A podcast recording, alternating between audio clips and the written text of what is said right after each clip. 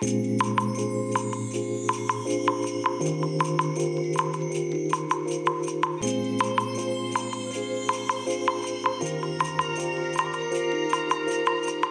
い皆さんこんにちはこんばんは。お疲れ様でございます。本日はですね3月11日土曜日でございます。えーとね今朝ね収録したラジログでもちょこっとお話ししていたんですが今日はですね Zoom の H3VR というねあの 3D で、えー、音声を収録できる、えー、このね PCM レコーダーを使って収録をダンボッチ内で行っております。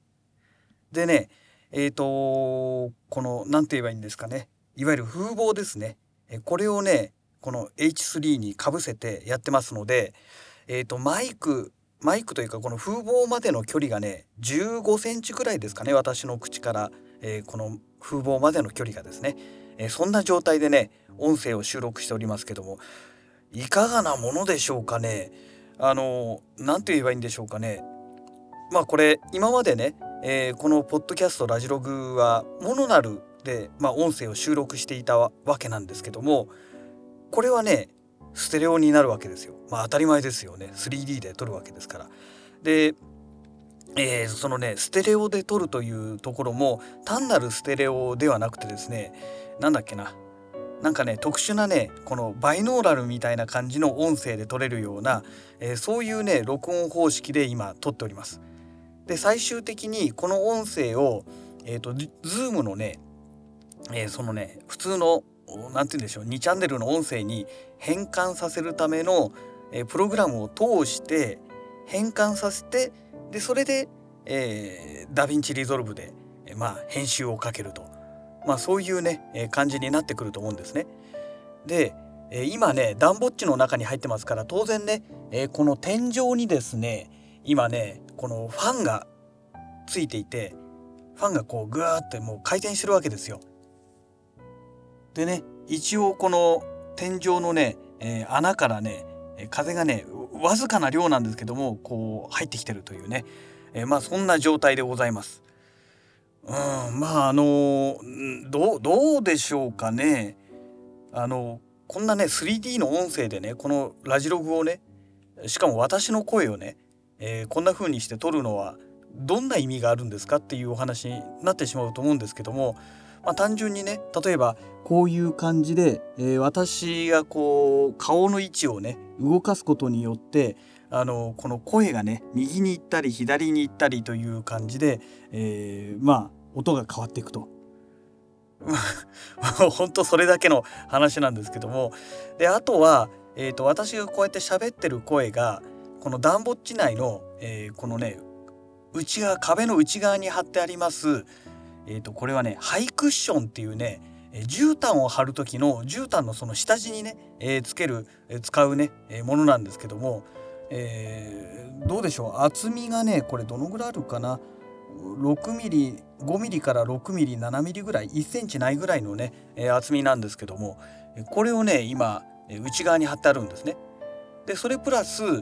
ホワイト吸音っていうねもうとんでもなくね音をね吸収してくれるね、えー、この吸音材もね一部こうつけてるわけなんですけども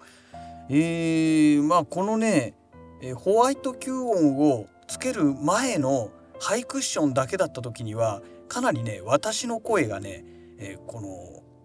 要はハイクッションに当たって、えー、反射して、えー、そういういわゆる反響音ですねえこれがねだいぶね来てるなという感じがしたわけなんですよ。で今ね私の喋っている顔の真横ですね真横には、え、このホワイト吸音っていうのを使ってないんですね。え、使ってないですから、えー、おそらく反響音っていうのが、まあ、当然ね発生しているはずなんですよ。で、えー、そうなった時に今回この 3D でね音声を収録できるこの Zoom の、えー H3VR ですねこの機械を使って撮った時に反響音もちゃんと真横からこう来る音をこのレコーダーがね収録してくれるはずなんですよ。でそうなった時にどういう風に聞こえるのかなというねあのモノナルで撮った場合とステレオで撮った場合なおかつこの 3D のね、えー、音声として収録できる機械で撮った場合ではだいぶねこの音の聞こえ方っていうのが変わってくるはずなんですよね。え今日はねそれをね試してみたくてですね、えー、この機材を使って音声を収録しております。はい、えー、でまあそれだけのお話なのでネタとしてはもうねえー、それ以外ないので、えー、今日はですねまあこれで終わってしまうとねまだね、えー、5分5分30秒まだ経過してない状態ですので、えもうちょっとね何かお話ししたいなと思いまして、えで何をお話ししようかなとなった時にですね実はね今日ね帰宅してからなんですけどもあることをえやってますやってました。うんえあることとは何かと言いますと、え昨日おとといおとといかな、えー、公開したラジログですね。あ昨日か。今日公開したあれだから昨日ですね。昨日公開したラジログで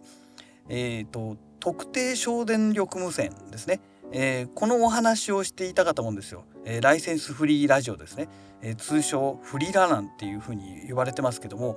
でその、えー、特定省電力無線のお話の中で、えーと、レピーターという言葉をね何回か使っていたかと思うんですよ。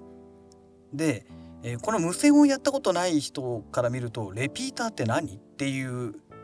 なんかよくわかんない専門用語がなんか出てきたぞって多分前回聞かれた時にねそう思われたんじゃないのかなと思うんですけども、えっと、この特定省電力無線っていうのはアンテナを変えることができないんですね。勝手に変えられないんですよ。あの議的を取らないといけないんですよもし変えるとしたら自分で自作したとしてもちゃんと議的を取ってえ許可を得ないと、えー、電波法違反になっちゃうんですね。なんですけどもただしこの特定省電力無線にはレピーターというものがありましていわゆる中継機ですね。えー、A というところのから発信した電波をこのレピーターが拾ってくれてえそのレピーターがさらに遠くにある B という人のところまで電波を届けてくれるっていうね、まあ、そういう中継機なわけですよ。でね見通しのいい高いところにこの中継機を設置すると本来でしたら、え、何も障害物がなければね1キロから2キロぐらい届くと言われてるこの特定省電力無線なんですけどもさらにその先1キロから2キロ届くようになると。で最大で4キロぐらい離れたところまで、まあ、更新ができるようになるというものなんですね。えー、ただねこのね特定省電力無線で遊んでる人たちはもっとつわものがいて、えー、要はもっと遠い距離のところに電波を飛ばしてるっていうのをね、えー、どうもね山の上まで登ってね、えー、そういう風にやられてる方がたくさんいらっしゃるみたいなんですがまあ私はねそこまでハマってませんので、えまあそういうことはやってないんですけども。でおなんだ？あどうでもいいのがなった。はい。えーと それでですね。えーと何でしたっけ？そうレピーターですね。でじゃあレピーターの話といってもで何をしてたのっていう話なんですが実は私ねこのライセンスフリーライセンスフリーラジオですね、えー、これにねまあハマってハマるほどハマってはなかったんですけどもまあちょこっとね端末を買ったりしてやってた時にですねえー、とこのレピーターをができる要は中継機ですね中継機そのものをね実はね買って持ってるんですよ。FRC というね、えー、ブランドから出てるものなんですけどもえっ、ー、とここのね、えレピーターがね実はねすごく安いんですよ。他のね国内メーカーの、えアルインコとかアイコムとかえー、そういうところから出ているレピーターはねだいたいね倍近い金額はするんですけども、えー、この FRC のね、えー、レピーターはねものすごく安いんですね。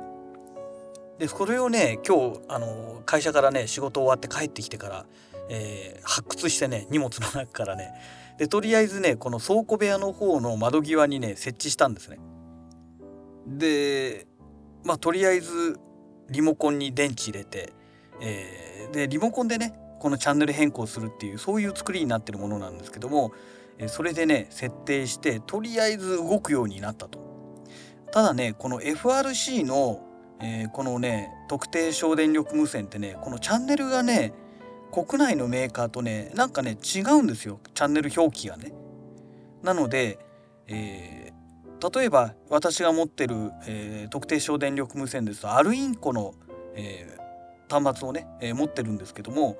アルインコの端末の中で表示されるチャンネル表示と、えこのね、え SRC の、えこのねチャンネル表示っていうのはね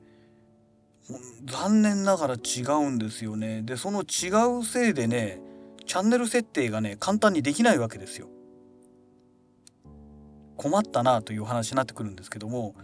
でそこでねウェブサイトウェブでねいろいろ調べてみるとそれがねあの面白いように出てきてくれるんですね。でえー、っとですねどこだ？あった。一応ね今回ね 440.2750MHz メガでよかったんだよな確かね単位がね。そうですねメガヘルツですね。えー、でチャンネルあの中継機の方ですねレピーターの方を合わせましてえっ、ー、とアルインコでいうとこのえっ、ー、と L11 というね、えチャンネルで使えるようにしました。えー、でこの L11 っていうのもレピーターモードの L11 ですから、えーと、このねあの前回ラジログでお話しした時のえ中華製の端末ですとこのねレピーターが使えないっていうのは要はこういうことなんですね。えーと、中継用のこの周波数と,、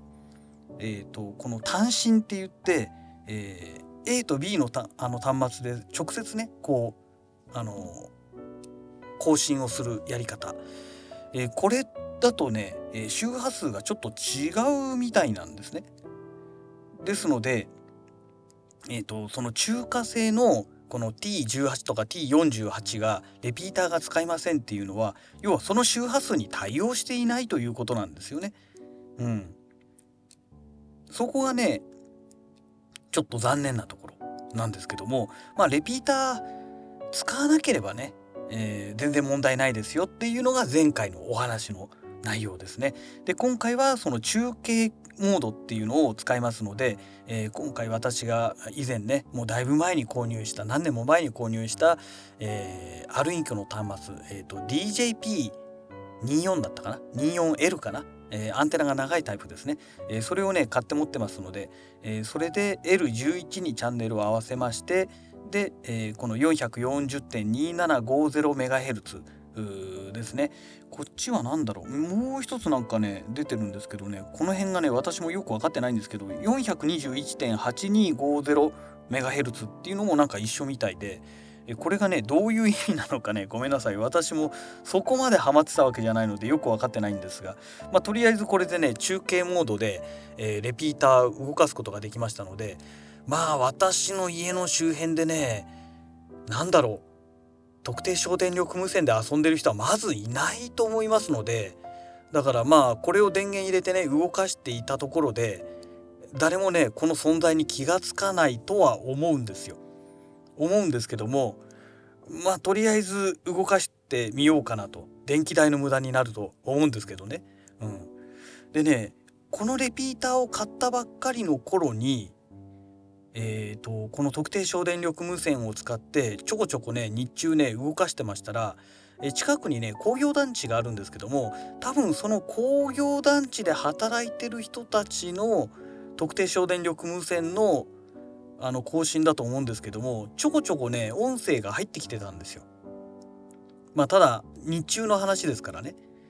えー、今はもう私は仕事終わって帰ってきてからなので、まあ、当然仕事終わっちゃってるでしょうから、えー、当然ね、えー、会社で仕事がもう終わっていれば、えそういうね更新はしないでしょうから、え電波は拾えないということになると思うんですけどね。うんだからまた今度ね休みの日にでもですねちょっとその辺をいじってみたらどうなるのかなというね、え、まあそんな感じはしておりますけども、えー、そんなお話をしてましたらもう14分30秒にそろそろなろうとしておりますので、えー、今日はね、えー、まあこの特定省電力無線はまあおまけみたいなもので、え、この Zoom のえ H3VR を使って 3D の音声で暖房地内でえー、ラジログを収録してみましたというお話ですね。でこれねノイズリダクションをかけないとね多分このファンの音がね相当入ってると思うんですよ。で、えー、ノイズリダクションをかけるとまた音声がねまた微妙に変わってくると思うのでうーんどっちにするか今迷ってるんですけどももしねあのファンの音とかがね全然入っていなければあノイズリダクションかけたんだなと思ってください。はい、えー、そんなわけでね、えまた次回のラジログをお楽しみください。それではまた。